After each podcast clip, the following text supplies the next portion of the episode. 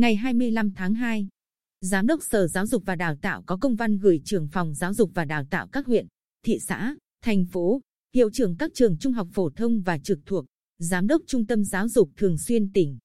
giám đốc các trung tâm giáo dục nghề nghiệp giáo dục thường xuyên về việc cho học sinh học viên đi học trở lại sau thời gian tạm nghỉ để phòng chống dịch.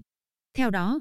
Giám đốc Sở Giáo dục và Đào tạo yêu cầu các đơn vị tiếp tục giả soát các công việc chuẩn bị đón học sinh, học viên đi học trở lại từ ngày 1 tháng 3,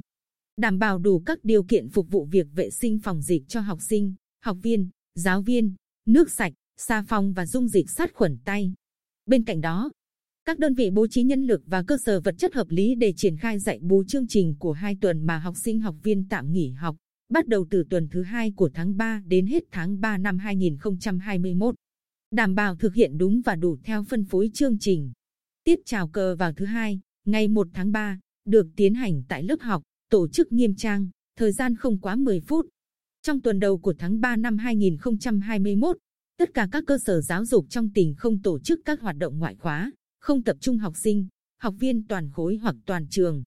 Duy trì việc thực hiện nghiêm túc thông điệp 5K trong công tác phòng chống dịch COVID-19. Các trường tổ chức bán chú và nội chú phải bố trí cho học sinh ăn nhiều đợt, tránh tập trung đông học sinh.